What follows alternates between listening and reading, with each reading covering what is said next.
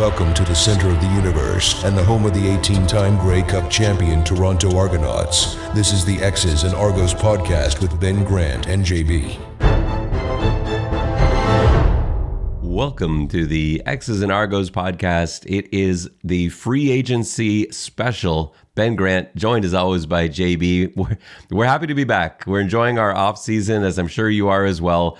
But we're happy to be back for the free agency special, the When the Dust Settles special. And JB, I feel like the dust has, at least for the time being, settled. I think the roster is now largely built. There are going to be some more additions, I'm sure, some more signings.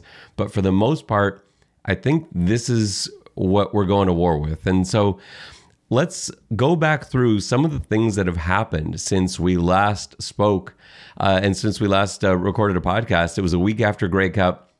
We said on that episode, we, we warned everybody on that episode and said there are going to be losses because it was inevitable for a couple of reasons. And maybe, JB, before I turn it over to you, I just want to outline why losses had to happen. And I, the, the biggest thing, in terms of players at least, is that this was a double cohort of rookie classes and free agent classes because of the pandemic, because of that lost season, you had essentially two whole years of signings all come up for contract this offseason.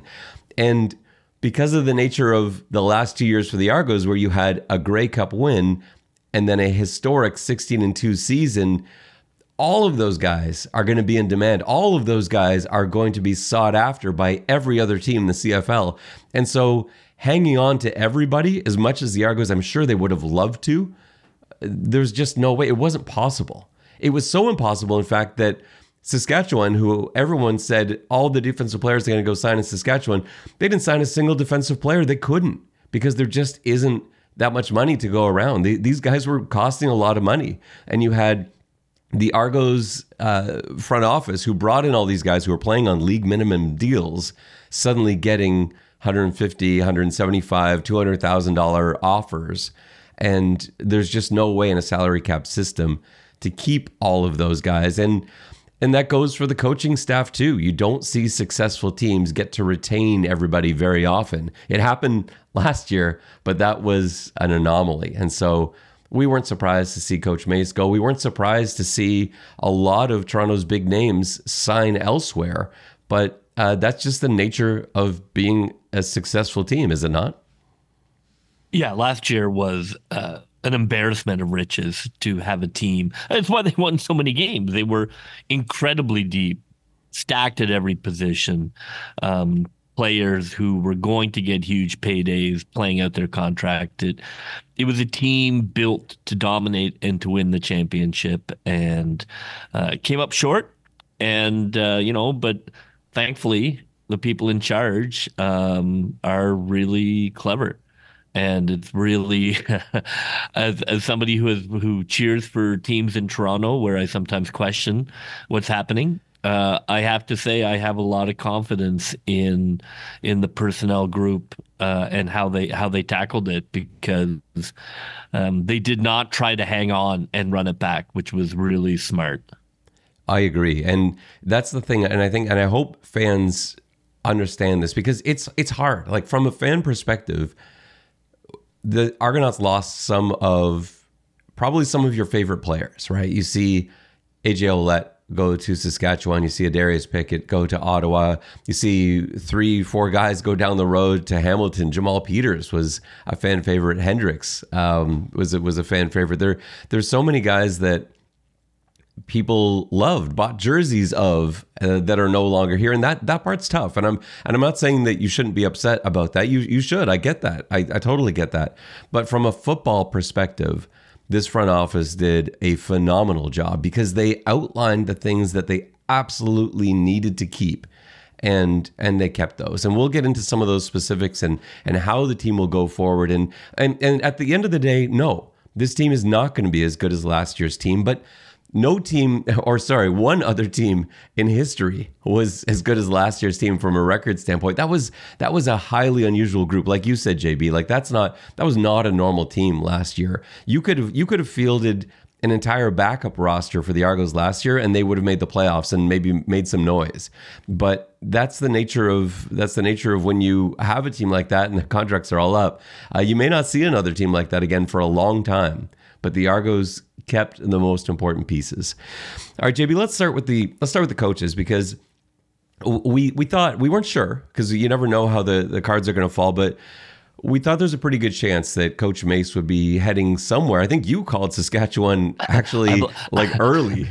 I, I, believe I called it as Mason Pierce was intercepting the ball. The actual moment, I remember that so clearly because Mason Pierce picked off a pass late in the Toronto at Saskatchewan game, and that basically sealed the win. It was a huge comeback win for the Argonauts that that basically knocked the Riders out of the playoffs. And you said at that moment, that play is why Corey Mace is now going to be the head coach of the Saskatchewan Roughriders. And yep. so I, I, don't know if it, I, I, don't know if it, uh, I don't know how differently it goes, but probably because again, if Saskatchewan wins that game, they make the playoffs. Yeah, if they that, if they make the playoffs, they run it back for another year. I really, I really think they do. And, um, and you know, yeah, I mean, it's just one of those sliding doors. I, I don't know if there is another position immediately available where maybe coach comes back for one more season. Yeah, it's, it's such a such a weird thing. So um so it's so you're saying it's all Mason Pierce's fault uh, well, for well, for being know, too good. I mean, it, you know, it was it, you know, I I would say it's coach's fault for having put him in that position. I would say coach did exactly what he needed to do to get himself a head coach job. Yeah, and he, he earned it. He absolutely earned it. He, I think he'll be a really good head coach. Guys love playing for him.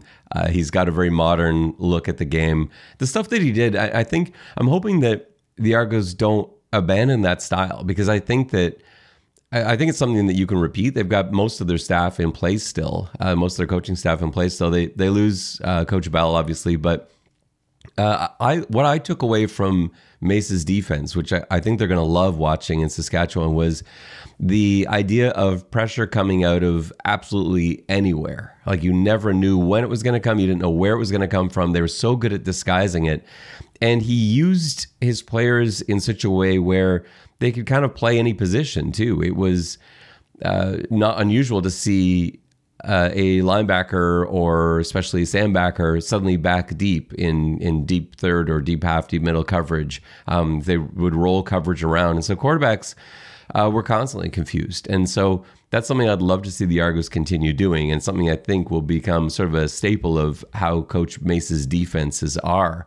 And to help him with that, having Coach Bell is is also huge for them, but a loss for the Toronto Argonauts. Coach Bell is he's got to be he's got to be one of your favorite coaches to watch. Certainly at practice, if not during games too. Yeah, no, I love his you know I love his energy and I love the you know the electricity and the juice and the way um, you know the way he prepares the secondary and the way the secondary fly around the field i think all of that you know all of that energy is is what was an identity for the argos. What i think what will be challenging is coming up with a new identity and it can be really difficult to to come in and try and do something very different when the guys who were there had success with the previous uh, defensive philosophy. So that that that's not an easy transition. I mean, I, that's one to keep an eye on. I think coming in as a coach, depending on how much you're looking to come up with new things, it can be really, you know, it can be hard to get people to buy in to a new philosophy when they know the old philosophy worked. And that's why I think it probably won't shift too much. And on that note, maybe we can shift to talking about the new coaches on the Argonauts. Bringing back former players is, is really cool. Uh, Demetrius Maxey uh, doing the the D line, and uh, Dominic Picard with the running backs, and a yet to be named defensive coordinator. We assume, unless there's going to be a by committee approach. But the thing is, like, I was actually pretty concerned about this. Uh, I don't know, like three or four weeks ago. I thought, oh, it's getting so late. You gotta you gotta put someone in because my thought was you're not going to be able to draw free agents without having a defensive coordinator. It's even it, it's weird to assign a staff, but what that tells me is they know what's going on there. If you're if you're hiring positional coaches on the defensive side of the ball and you're confidently bringing in free agents who are also confidently signing with you and not just anybody, some some big names, some high profile guys that have been brought in, That's not happening if there isn't a clear plan in picture. So again, just like everything else with with pinball and company, you just have to put faith in the fact that they they know what they're doing. They've proven that for every season since the pandemic. And so at some point that will become clear. That doesn't mean it's not something that you should worry about. I, I think it's still worth monitoring. You're replacing two excellent coaches and per- potentially a, a, system, an excellent system. And so that does need to be monitored. But I, I wouldn't say that I have serious concerns about it at all. Uh, I'm I'm not that far down the road. Uh, I I do have faith, um, but uh, it it is worrying that now, like if they have somebody on the hook and they're just waiting for something to clear, I think that's great. If they haven't decided who the defensive coordinator is yet, um, I, I, am a little concerned about that. I, I would, I, I, wouldn't say that I'm I'm all the way in on that. I, I do love some of the moves, and we'll talk about it. But if there's an area that that I'm concerned about, it is the uh, the current absence of an Argos defensive coordinator. And I, I get that, but uh, like you, you sort of said, um, you weren't sure if, if they'd made a decision on that. I'm sure they have. Like, I, I just don't think there's any way they haven't known. Like for the last couple months, they're like, oh, I don't know. I, I, you know, I just don't see that being. They they haven't operated like that at all. It's always been with confidence, with certainty, and so I can only assume that the delay in an announcement uh, has a reason. And so at some point that'll become clear. I, I don't know what that might be, but it, it's really not something I'm I'm worried about anymore. I think well, again, like these these players aren't signing if there's not a, a, plan. They're not coming to Toronto if there's not a plan. Bill Belichick still doesn't have a job. I know, I know. I don't. I don't think that's the plan. Uh, and I'm not even. I, I don't even know that. I don't, think uh, I, I, want any part of that uh, right. circus um, with uh, with Bill Belichick. But no, I don't think that's what's happening.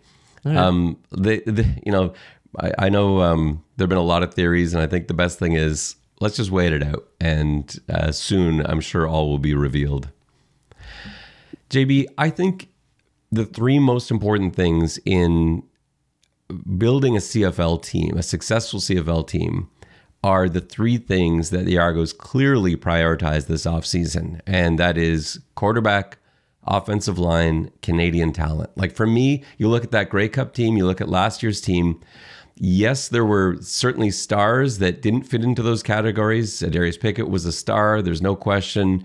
Uh, you have stars that are receivers, Coxie, uh, Daniels making big plays, uh, winning games, AJ Ouellette uh, being a star, no question, they are.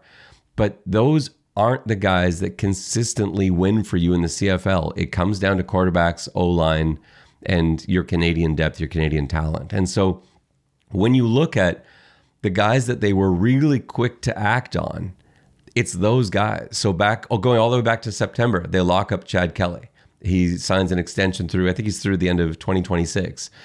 And then every single member of the O line was either brought back or extended. So they signed Cage to uh, to a one year extension, and then they signed Hunter to a three year extension or two year extension. They bring back Allen for uh, no Hunter's three years, Allen's two years. Nicastro's back for three years. Ciarrocca signs for three years. They they bring back the entire line. This was without question the best offensive line in the CFL last year. They were they, they had like half the number of sacks allowed by the, the next best team. And we saw how well they ran the ball. Not just AJ Ouellette. You had Dan Adeboboye running for seven yards a carry. They moved bodies around. And so you've got those two groups back. And then they went about taking care of the Canadian talent. And and I would suggest that they may have more Canadian talent this year than they did last year and last year's was uh, just uh, it, it was almost embarrassing how much Canadian talent they had compared to other teams. But bringing in guys like Tunde Adeleke and other guys that we'll talk about, like this is this is a powerhouse Canadian talent group, and so. Uh, would you agree with me that those three staples, above all else, is what you got to take care of most before you address the other positions? Well, I think that's just smart personnel, right? I think, especially in Canadian football, like it's such a you know, for, for football fans who, who who sort of are just general football fans, there's such an aspect that you don't have to think about. And I agree, the Canadian talent on the team uh, is really good. Like they have incredible flexibility. They are not tied into well, this guy's going to have to start every game, or we're going to have to make do with this guy. Like they they have moves they can make because they have more Canadians who can play football than they need, and you know, like that that is not always the case. So let's go through some of the some of the big moves that were made, some of the signings, how guys might be replaced, where we sort of see potential problems, uh, concerns. Maybe we can go through positional groups by by level of concern. But I think it all started with the trade Kurleigh Gittens Jr. for Jake Ceresna. So Ceresna coming from the Edmonton Elks. He's he was listed often on their depth chart as an end. Uh, he's he's a little bit of a hybrid lineman. You can kind of do whatever with him. He can play that end spot, but he was lined up inside a lot too. And I, I see the Argos as lining him up inside. They've got just so much so much talent on the defensive end spot that you have to see him kind of being pushed inside, at least most of the time. But he allows you to twist and do all sorts of stuff like that. Some of the criticism I heard about this trade is that you're not getting a Canadian back. So you're trading away a good Canadian receiver. Kurleigh Gittens Jr. was one of the best Canadian receivers going back two seasons. Didn't quite have that same level last year, and then he got injured uh, in September and, and wasn't able to come back from that. Are you are you happy with that trade for an all star defensive lineman, even though he's not Canadian?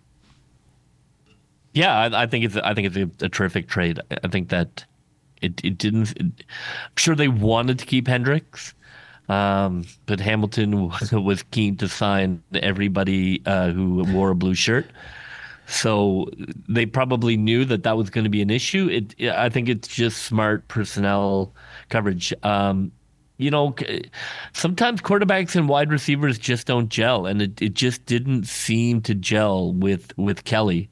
Uh, and you know, I think from a Canadian wide receiver position, it, it, of course, it is a little weakness, but we have one. We have players who can who can be fine, but we've added. Uh, a defensive line star. I, I'm I'm okay with that trade all day. I, I don't I don't think it radically affects what they're going to do offensively. And I think it does give us a real. Well, I mean, it basically takes away any of the sting of Hendricks leaving.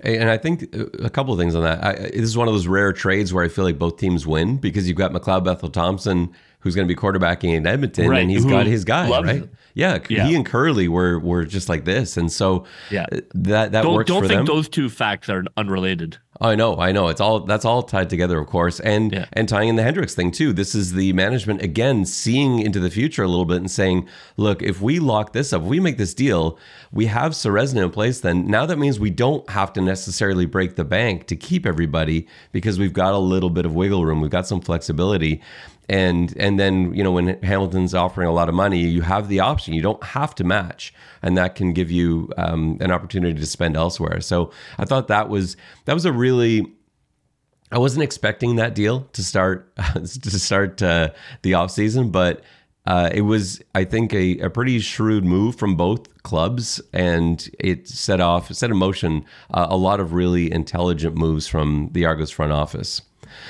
So let's go through some of the some of the guys. Maybe let's talk about uh, who they brought back because I think there's an impression that the Argos did not bring anybody back. They lost everybody, and that's it's just not the case. Like they lost some big names, but uh, for the most part, this team is back. You look at the offense. AJ Ouellette is gone. Everybody else on the offense is is basically back. There's that one spot. There's the Cam Phillips spot. The the R receiver uh, they've got a bit of a, a, hole there, but that was a bit of a rotation anyway. They didn't really settle on on who that guy was all season, so they brought in a ton of Americans to to play into that spot. But here's who they brought back. So Dejon Brissett is back, Isaiah Cage, uh, Maurice Carnell, Jack Cassar, Darius Ciarrocca, Damonte Coxie, Dylan Giffen, uh, Harlamana is back, Harry, uh, Jonathan Jones, uh, who's going to have a much bigger role this year, uh, Benoit Marion, Wynton McManus. That was a huge, huge signing. I want to talk about that a bit more later too. Uh, Tommy Nield, who really came into his own, and and he, he kind of made people. I don't want this to sound the wrong way, but he sort of made people forget about the loss of Kurleigh Gittens Jr. because Nield was playing so well. They were getting way more production out of him than they had from Kurleigh in the Chad Kelly era. Uh, and then uh, they brought back uh, Sindani, who we saw at the end of last season and played really well. And then CN Power, uh, Shawn Oakman was brought back too. So that's that's a ton of guys that they retain, not just the guys who weren't up for free agency, but those guys were, and they brought all of them back. And so we talk about maybe some of the losses and how we might replace them.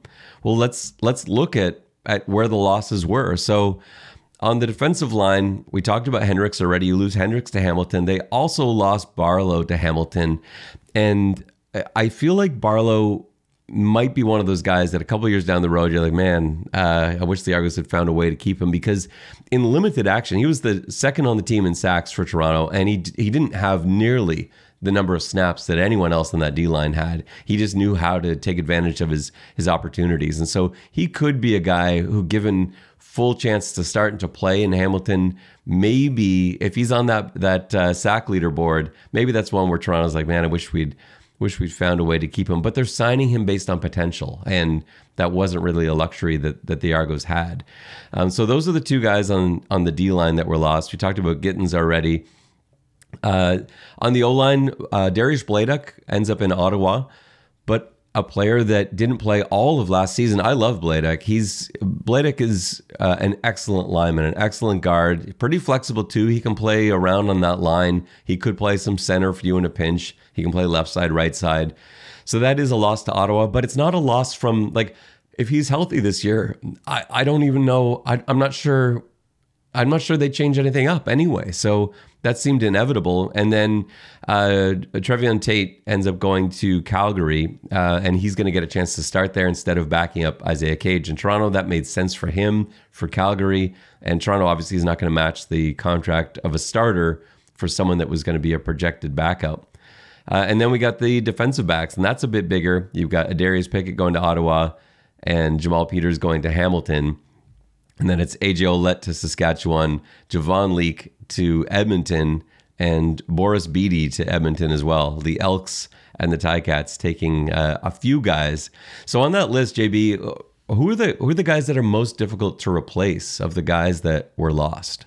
Yeah, I mean, we, we talked about it in the in our final pod. I think to me, Pickett was the only one that I was disappointed that they couldn't find a way to bring back. Although obviously that's a big ticket item, and probably you wouldn't be able. You had to choose between him and McManus, uh, but just on a gut level, losing Pickett um, was huge because of how flexible and what he brought to that defense, and and really how he he was the defensive player of the year. Um, he, so that that's a huge loss. There's no two ways about it. The defense will not be as fast or as flexible as it was. Um, you know, you're gonna you're gonna take a hit there. So I was, but you know, but then I know that. But if I had to choose, I would have taken McManus. So it would. So I I do agree with the call. I, so I'm I'm just more. It's more sports radio mad than logical mad. Yeah, and I feel that too. It's the same thing. Like you, you could only afford one of the two, and I, I just think, uh, yeah, McManus and the stuff that that he's been able to do, it, it's so, it's almost a coin flip though for me. But yeah, I love McManus, and I, I think that's probably slightly more difficult to get because what McManus brings you is linebacker flexibility he, he he's always listed as the will, but he's not really a will. Like he played a lot of Mac last year, and they moved him all around the field. So sometimes he was at that will spot. But when they had Jordan Williams and they had all that uh, moving around, Jordan Williams, another guy that was of course lost, although that was um, that was a trade, that was an early trade. Um, but they were able to move McManus wherever, and so I kind of am thinking of him as the middle linebacker, even though I think he's going to be listed all season long as as the will backer.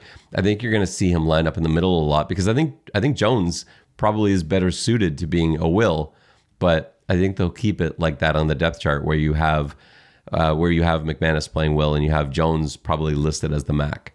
What, what do you What do you think when I look at the depth chart? If I had a position of concern, is the wide receiver. Uh, what what what what? How do you feel about the wide receiver group heading into the season?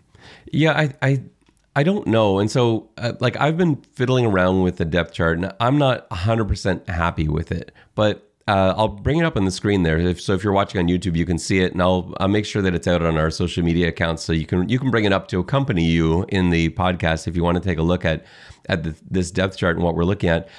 Receiver's interesting because for me, it's basically everybody's back, but that one position. So at the X position, you've got Damonte Coxie, and at the W, you've got DaVaris Daniels. So the boundary side is the same as last season. On the field side, it's two of the three of Ungerer, Nield, Brissett. So two of those three guys are going to end up starting. I think it's probably Ungerer out wide, Nield inside, and Brissett getting a lot of time in there too. They played a lot with with three Canadian receiver sets, especially late in the year. So that side of it's okay.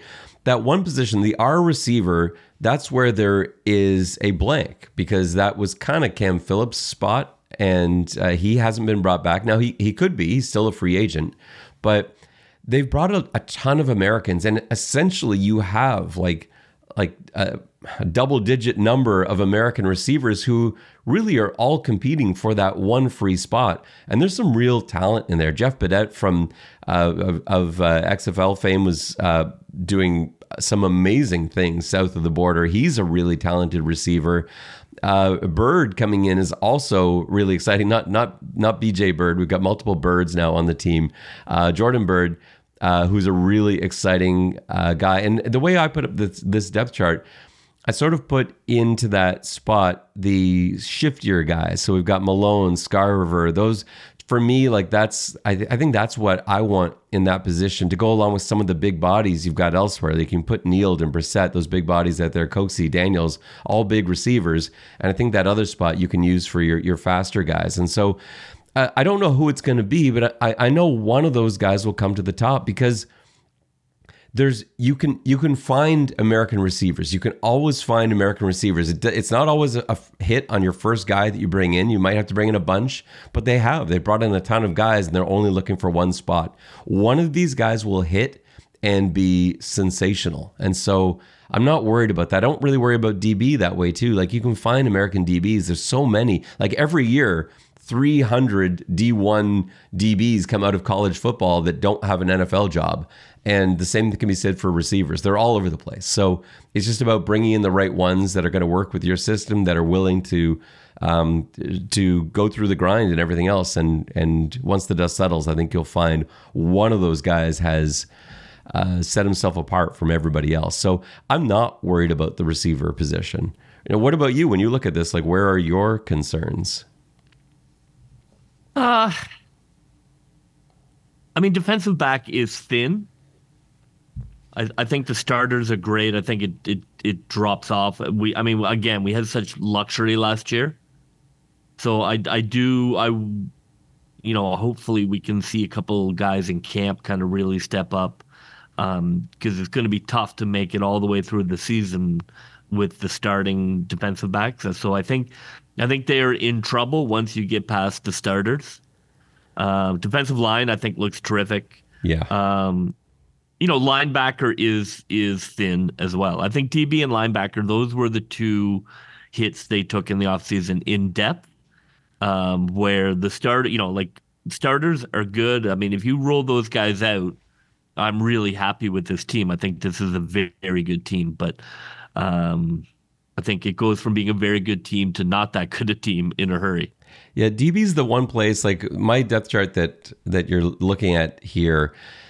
It's I'm not that confident with the DBs. I actually wrestled with this. This I had like seven different versions of this because in my mind, McFadden is going to start at one of the corner spots. I'm not sure if they're confident in him as the boundary corner, if they want him on the field side, and I didn't really have an answer at the other corner spot. I put Maurice Carnell there because uh, I know he can play corner. I'm not sure that's what they're going to end up doing. I know like Mason Pierce can play corner. That's what he played at at uh, Colorado School of Mines. He's very good there, very fast. But the thing that I struggled with is I feel like you've got three guys that need to be on the field, and I couldn't really find a way to put them all on the field. And so that's Royce Metchie, who's returning safety, excellent safety. Uh, Quincy Mauger, who is coming over from BC, also an excellent safety, can play the Sam spot, but so can Metchie. And then Tunde Adeleke, a guy that they brought in from Hamilton, another DB I love. And you know he he actually can play that halfback spot. He played a little bit of that at, at Carleton, but I, I'm not I didn't love what he did as a halfback when he was put in that position last year in Hamilton. Uh, he also can play Sam if need be. So you kind of got those three guys, and I didn't really know what to do with them, and I didn't really want them at that halfback spot. So what I ended up settling on is look on in first down situations, you got your four man line you go with your your regular uh, five DB set or six if you're including Sam, and then on second and long, like the Argos did so much last year. What you can do when you've got guys like Oakman and and Serezna in the middle, you can send three, you can rush three, you bring in an extra DB instead, and that's where Adeleke is now getting on the field, and so you have Adeleke, Meche, Moje on the field all together um, doing their thing. And So to me, that's probably the way I'd handle it. And then you've still got Pierce, who was awesome last year, and and and Amos, who um, is is also outstanding. So it, it's not a. I'm not really worried about it. I just don't know what to do with it yet. And I think once we get to camp, we'll see what the plan is, uh, because I'm sure they have some ideas as to what exactly they they want to do on the field with this group. Yeah, it it's not as good as last year, but it's not uh, it's not a problem um, you know, I, I I think it'll be really interesting to see. You know, it, it it's going to be a t- like as a team, it'll be different, right? I don't think it's quite going to be the lockdown that that Chad was given in his first year. So I think that's going to be a little bit different pressure on him because I don't think it, it, it's not as good a team. I mean, that's just I think that's a pretty objective argument. Um, so it won't be, you know, we'll take six or seven shots at it because we'll keep them at zero until we get the engine going. Um, so that's that's an interesting component too, I think, for Chad heading into this year. And just look at the linebacker spot is because you pointed out is a, a, bit thin. Actually, I'm not sure. Like Malik Clements, I think from Winnipeg is is okay. So, um, like I, I don't really worry about him starting. If wow, that's quite a. I know it doesn't sound like an a, endorsement, but I mean like a compliment. but if he has a to come in as pause is okay. All right, well then I I stand corrected. No, I mean like compared to Wynton McManus, they're not the same guy. But Clements is perfectly fine in there if he had to start a few games. I don't, I don't, I wouldn't worry about it. It's not a position of concern. Mm-hmm. But and after that, it's pretty much all the guys that were backing up last year. So it's it's not really. I don't uh, see it as well, that. Well, to some extent, I mean, uh, Jones is moving up to starter. Yeah, yeah, but but I don't feel like he's out of place there. I I think no, he no, no, proved no, he I could agree. be a starter. Um, no, I agree. I I just think yeah, I mean, it. I I would just say like I would love to see one more guy in the in the linebacker room who I felt could be a full time starter, but that's that's obviously a luxury. And there are there are still five guys that are unsigned that are still out there who could come back. So you got Robertson Daniel, who I think now if Robertson Daniel were to come back, that would make it a bit more clear for me in terms of what I'd do because I'd probably put Robertson Daniel at that Sam spot, yeah. and, and, it would mean suddenly you've got a tremendous amount of depth somewhere. Or uh, to be honest, he could actually play corner as well. So yeah, that's he, huge. I mean, I hope I hope he's up for it. That would be. I think that would really solidify. Uh, he's one of those like lock in positions that would suddenly make everything work. Yeah. And Robert Priester's another guy I would love to see come back. Shane yeah. Richards on the O line. Like he was remember like last season preseason until he he was injured he was playing so well they had him out at that tackle spot too twisted his ankle in that preseason game and that was you know that was just uh, such a, a, turning point. and then Tigie Sankoh I, I don't know if Tigie's going to end up coming back because they've got so much global talent on the roster now uh, like you know bringing in, in Hansen and there's, there's so many different ways they can go for global talent that's really not an issue for them so I'm not sure we see we see Sankoh back, but um, those guys are still out there. JB, before we get to our next segment, I, have been asked to, to explain because I've been pretty, I've been pretty adamant on both the uh, the radio shows that I've gone on and on uh, on Twitter as well that the Argos will be okay not having AJ Ouellette. And a lot of people want a, a full explanation as to why I think that because they saw what a difference maker he appeared to be last season. And so I, I, know you can add in when I'm maybe done my, I don't, this is not really a rant, but when I'm done this little segment, you can add on to this because I think you and I are of similar beliefs, but not exactly. And so let me explain to you why I think it's going to be okay without AJ Ouellette. So, first of all, uh, um, a lot of people that believe the way I do um, about the running back position often are, are um, mislabeled a little bit. They they're called people that believe running backs don't matter, and that's not what I mean by this. I'm not saying running backs don't matter. I think at, in high school, the running back is maybe the most important position. If you have a dominant running back in a high school football team, that single player can elevate your entire team and win championships for you. In college, you still see it as well. Even D1, if you have an elite running back, there are guys on that on the other side of the field that just are unable to to tackle him. And you can you can set it up, you can use your X's and O's to isolate guys. You can find a way to make sure that running back wins you football games. So in high school, you might have like six or seven guys on defense that simply cannot tackle your guy. In college, there's two or three guys on defense who cannot stay with this running back. In the pros, it's a whole different thing. Everybody is capable of bringing down everybody else. Everybody on the defensive side of the ball is elite. And if you look at the CFL running backs, all of those guys are elite athletes. They are among the best athletes in the league. That's not at all what I'm saying. You look at AJ Ouellette, you look at Brady Oliveira, uh, you look at Kadeem Carey. Like these are outstanding, outstanding athletes, and they can do amazing things that nobody else can do.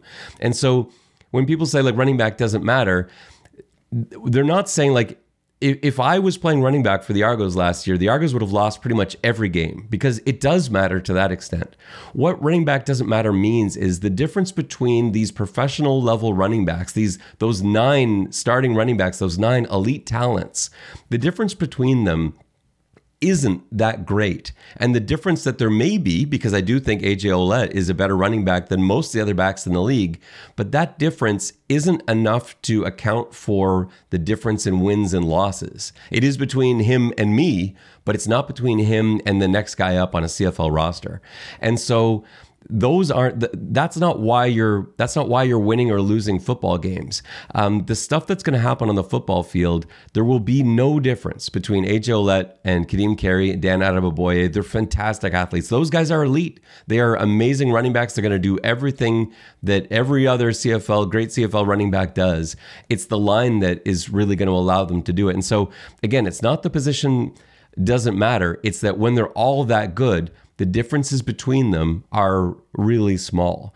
And yeah, I think I think sorry, go on. I mean, I think the fantasy mindset for those, I mean, most people are involved in fantasy makes it kind of easier to understand, right? That that the difference between the best running back and the worst running back is just minute as opposed to the best quarterback and the worst quarterback where you have a significant difference. So therefore running backs are largely interchangeable.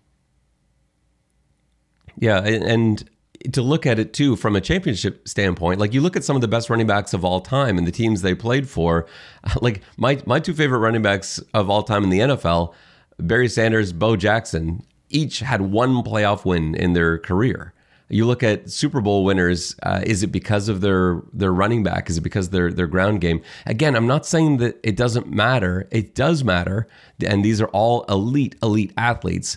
But to work to think that AJ Ouellette leaving to be replaced by Dan Adeboboye and Kadeem Carey is a disaster is is simply not true. Like Dan Adeboboye is a fantastic running back. Kadeem Carey has proven it, and he's a veteran who's coming in with experience.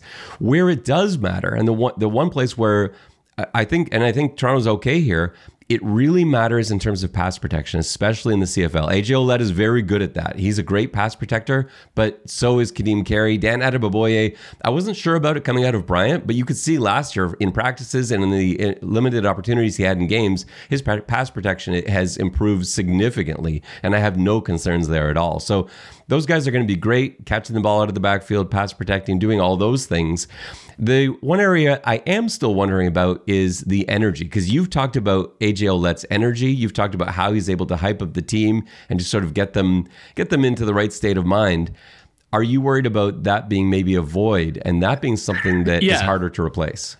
Yeah, I mean exactly. When I you know I wanted to sort of addendum to the interchangeable argument is th- there's no doubt that that a team is more than just the collection of talent that that some teams gel and some teams don't. And some teams you know are have a have an identity and some teams just never develop one and they're not able to get it together. Um, you know I, I thought Hamilton was incredibly talented last year on paper, but for whatever reason, that team just uh, well, I mean, there were some reasons from, from the quarterback, but but you know, as a team, they just were never able to kind of get on the same page and have the same energy.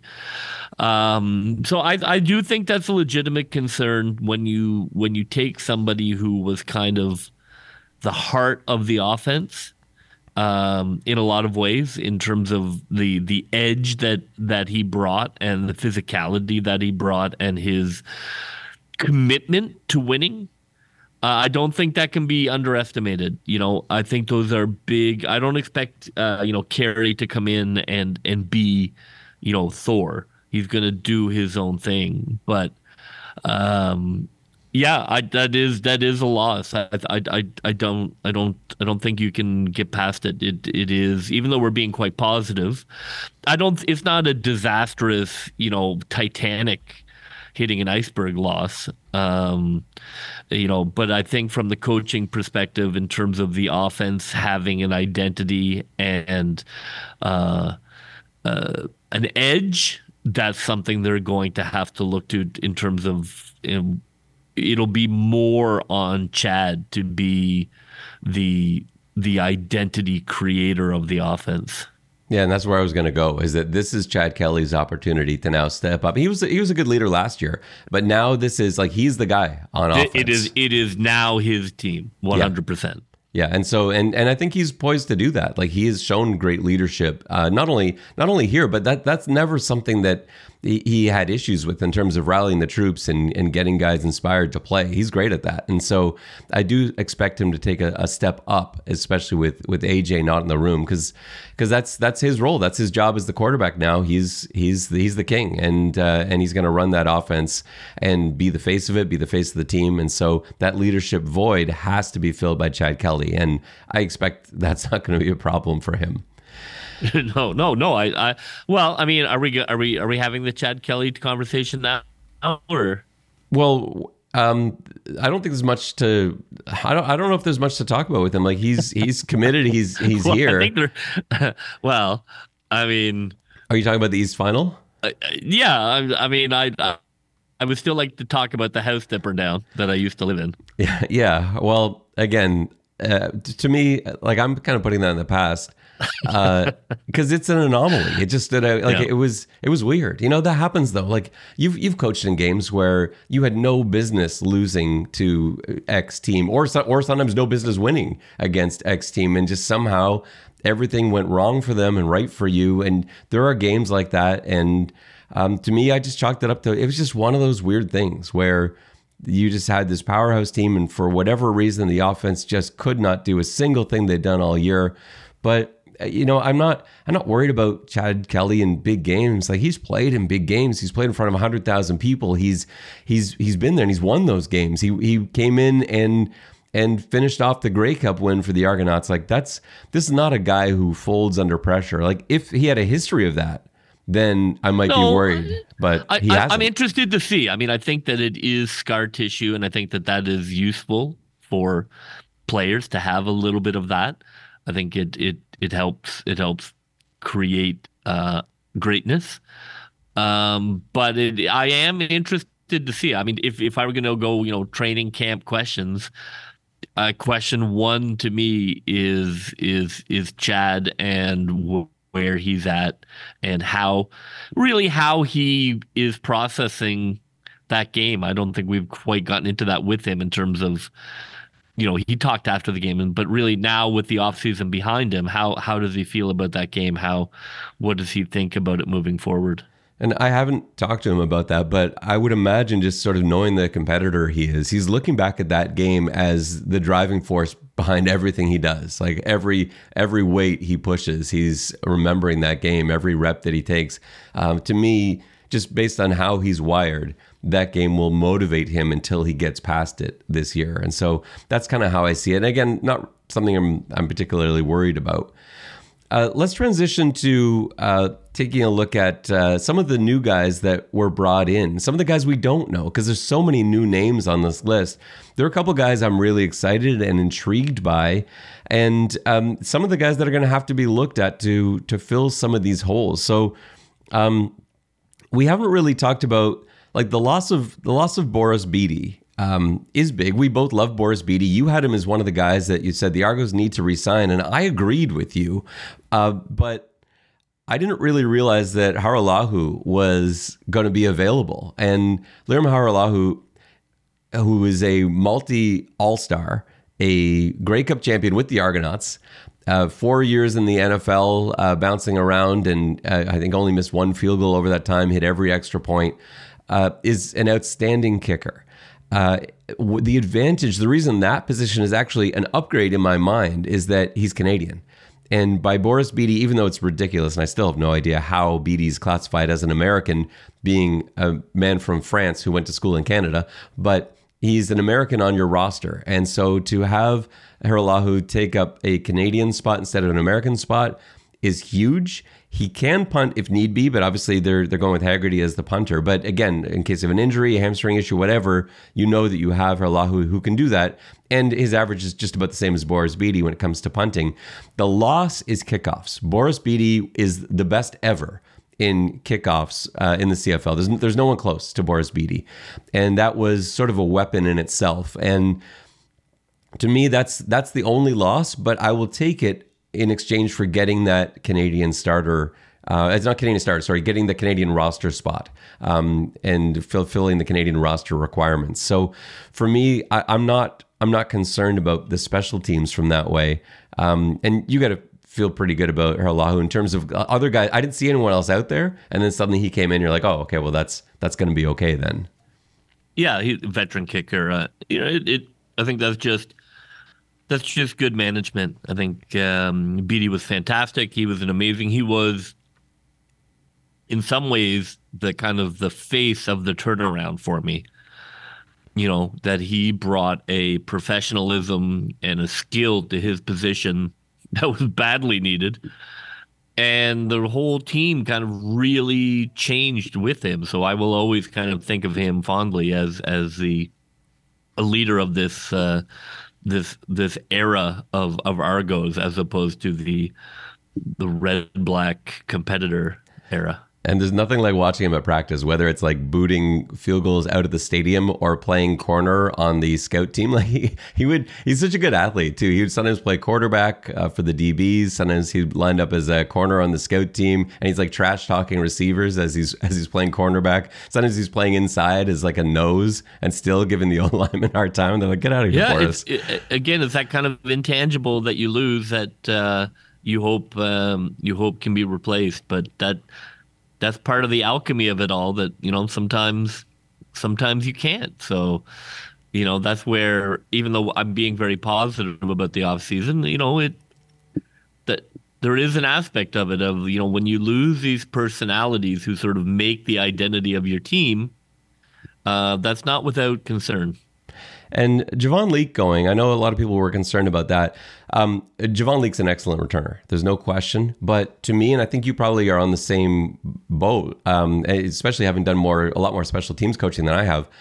I believe the return game is far more about the return team than it is about the individual returner. Now, the individual returner still is responsible for it, still gives that return team the confidence to go out there and feel like we're going to bring this back for a touchdown. And it does help them psychologically and, and getting their blocks. And they feel like, man, I, I've got Leake back there. I better make my block here.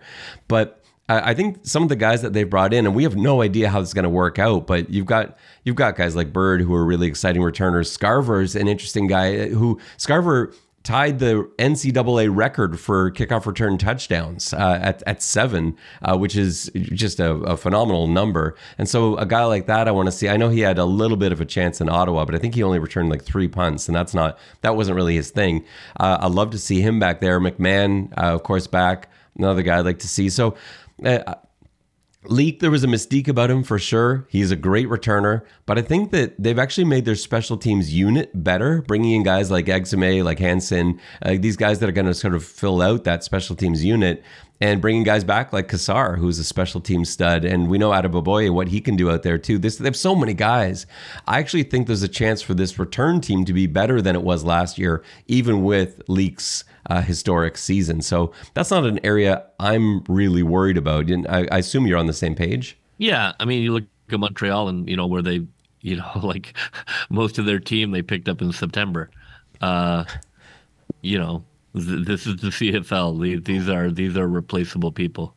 Yeah, and um, are there other guys that stand out to you that you're kind of interested to see in camp, where they're new Americans that are coming in that we don't know much about, and you start looking yeah, at their. I mean, I, uh, for sure. I, I mean, obviously, the wide receiver. I'm, I'm really curious to see if they can add somebody twitchy, somebody fast. That, that is, that has been an issue uh, for the Argo wide receiver room, and kind of the thing that they're missing. So I would, I would, I would love to see. I mean, I'm really curious to watch these guys, um, and and and to look at the, uh, you know, to look at the defensive line, like uh, you know, Parrish on the defensive line. I think is going to be fantastic. Yeah. Um, I mean, his his measurables are ridiculous. Unbelievable. His, his Unbelievable. Tape, I mean, he it just he is the classic example of a guy who just is not built like the Hulk, so he can't play in the NFL. But his elite athleticism, you know, is it just jumps off the stats. Um, you know, he he goes he goes uh, almost drill for drill with the number three draft pick in the NFL in 2023. Yeah, uh, you mean like combine to, numbers, right? Yeah, when you yeah. come to his his his 40 and his his 10 split and uh, his bench. I mean, I'm really excited about Parrish. I'm I, he's going to be number one on my list of people to see to look at what his first step looks like and um and how how well he handles himself in the, you know, as a defensive end. Suddenly you're playing in this Olympic swimming pool, um, you know, and so you're not really in a phone booth anymore. So to see how that looks, but he, he, I'm really excited about him as a as a prospect. Yeah, and uh, we're talking about some uh, NFL draft picks, like uh, him from I think it was last year that he was that he was drafted too, wasn't it, or two years ago? Yeah, not and, not a free, you know, right, seventh round. I mean, yeah. that is that is an absolute rubber stamp of. Well, I mean, he he he looks it. I mean, he he. I really think that the he just simply isn't built to be a superhuman, which is what you need to be in the defensive line in the NFL. I think that that's perfect for the CFL. Is we will take the mortals and uh, you know and and use them effectively. Well, that's the big like I know on the Three Down podcast they were talking this week just about the difference between CFL NFL guys, and, and what they said is like NFL they have a level. There's just this level of superhumans that that are better than everyone else in the NFL too, but you just don't see guys like that in the CFL. Those superhumans never make it to the CFL. That doesn't that doesn't happen. Those are those are your your Justin Jeffersons and and Ja'Marr Chases and guys like that. Yeah. They're just at and a, you look at different. NFL linemen. You know they're doing his measurables with 20 extra pounds and right. like two extra feet and you're like okay. Yeah. Yeah and we, we we don't get those guys but the other guys that are there the difference between them and the guys that are here are really small things. Like in the case of Parrish it's it's arm length. It's a couple inches of arm length. That's basically it. If his arms are like two inches longer he's in the NFL but that's the nature of, of how the measurables go. And they look at that from his position and say, well, if, if you can't extend, then you can't shed. And if you get, if someone gets their arms extended on you, you're just, you know, stuck there swatting at nothing. Um, that's of no use to me. And so they, you know, they try to change guys' positions around and try to make them things they're not. Um, and that's why sometimes you see these guys get up here. And another guy, um, uh, you got uh, JJ uh, Whiteside, uh, the receiver, former second round pick, I think And you know, he was a Stanford guy. He bounced around the NFL a little bit. He'll be up here. He's an interesting guy to watch too. So, you know, from receiver to D line, there's there's a ton of really interesting guys. Bell's another guy that that I think um, might yeah, be a, a really interesting guy too you know, selfishly from from our perspective, like you know, last year's team was so clearly uh, stacked that even in camp, you know, I mean, obviously we we were excited for Stiggers, um, but you, know, you you look at uh, you, you looked at that team and you're like, you know, it's hard to sort of offer commentary on this monolith where I think this year there's going to be more debate, more question marks, more flaws, uh, which is more interesting to me. Yeah, for sure, and and it'll give us more to do in camp because, like you said last year, it was like on day one we're like, well, Qwan'tez Stiggers is really good. Like this guy's really interesting to watch.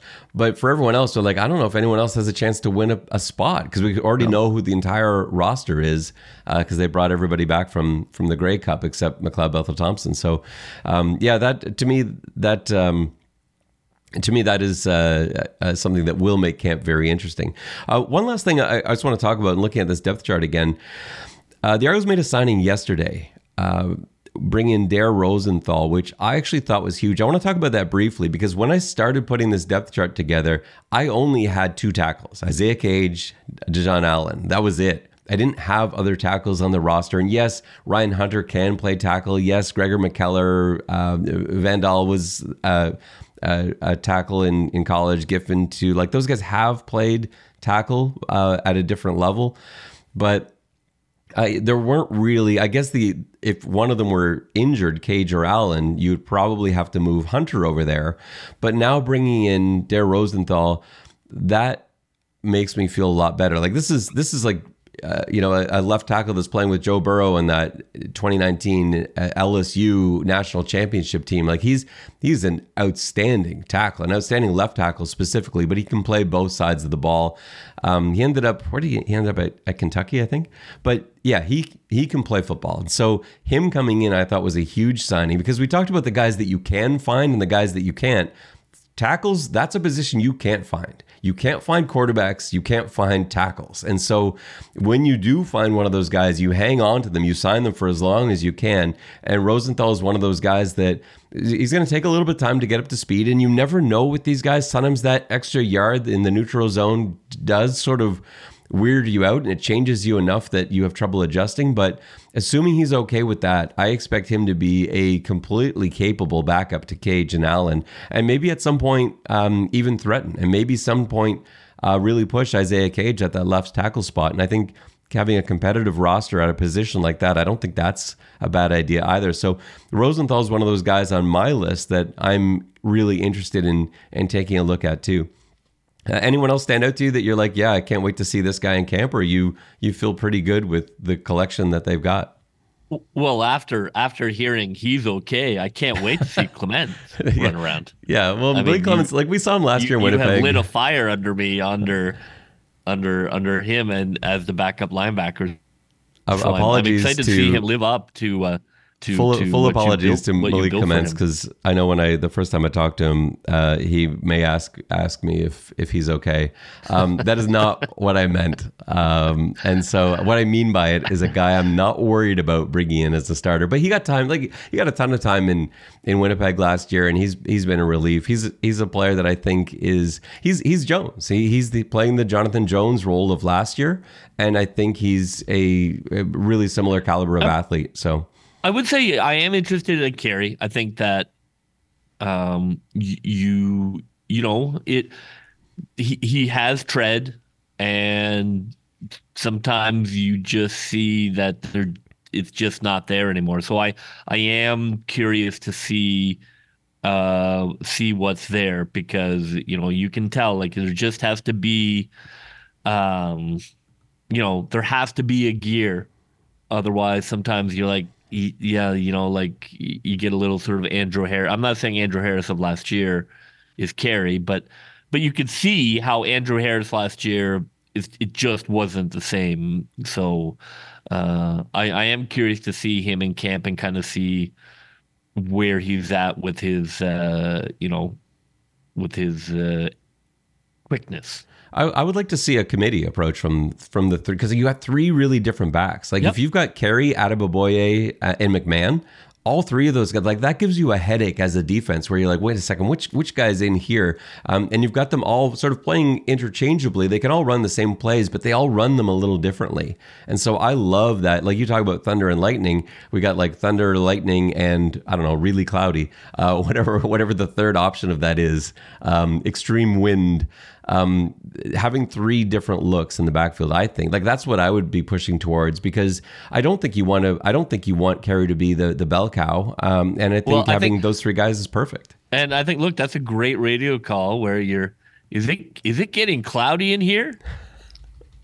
You know, like that. I think that that that really sort of captures the excitement of, of the running back coming through thunder, lightning, and very cloudy. it feels it feels like the sun's about to be blocked. This is why you are the nickname guy, and yeah, uh, yeah I just say things. Uh, last thing before we get out of here. Three Down Nation had the Toronto Argonauts ranked number one in their first power poll of the season, power ranking of the season. sure. The, yeah, yeah. the, the CFL uh, brought theirs out today, and they had the Argos at five. So in a nine team league, one and five is a pretty big gap. JB, where do they belong? Uh, where should they be? Did one of these publications get it right, or is it somewhere else? Well, I, I always raise an eyebrow at anything Three Down says about the Argonauts. To be to be honest, I'm, I'm part of Three Down. I was in on that poll. And now, and, and, just so you know, I didn't actually have the Argos first in my response, but obviously it was overwhelming because uh, they ended up one. I had the uh, Argos two. Yeah, I don't. I I. I, I haven't sat down and got one to nine, although uh, I did suggest we would, but we I guess we'll have that coming up. That'll come up. Um, I, I don't think no, I don't think one. I I don't think one. I think that there are still question marks. Um, I mean, Winnipeg is still a huge pain, uh, and I think that Hamilton has the potential to to be to be something as the uh, the Hamilton uh, uh, Argo Cats. Um, I I would probably have Toronto like four. Four. That seems low to me. Who do you have yeah, ahead of them? I, I, like, may, maybe three. Maybe three. I, I I don't think even though intellectually, sort of academically, I admire what the team did and I understand the tough choices that were made. However, you know, the team is not as good as it was last year. The team did lose talent like on the whole, the team is, I would say, slightly less talented than than last year. So I think if I had them two last year, uh, you know, I think they probably dropped two spots for me. And I, think I have them too, and it's just because I want to see what's happening on the defense. Uh, there, there's some questions there. I think the offense will be great, but the defense won a lot of football games for this team last year, and I just need to see it. And it was a little bit like last year where in our preseason poll, I had the Argos two last year at the beginning of the season because I needed to see Chad Kelly. I wasn't sure. I felt pretty confident, yeah. but I wasn't positive until I saw a few regular season games. And so that's going to be the defense's role this year. Let's see them run a few yeah, games out I'm, there. I'm How do they my, look? I, will change to three. I think three is reasonable. All right, that's fair. And I know we didn't we didn't plan this segment, but um, yeah, I think after some careful consideration, I can live with your Argos at three. That that makes sense to me. Uh, well, that will just about do it for us on this free agency special. We're not back with our regular weekly podcast for a while. Our next one coming up, we're going to have a pre-draft podcast, and then we will have a post-draft reaction podcast, and then shortly after that, we get into our weekly pods where you can count on us twice a week and then once a week on bye weeks. Uh, so that is something to look forward to as we start preparing for the draft. I've got a lot of draft work to get into. I like this time of year, and it feels like we're getting closer and closer to CFL football. Well, that will just about do it for us on this X's and Argos podcast, free agency edition. For JB, this is Ben Grant saying so long, and may all your pre snap reads be good ones. I'll see ya.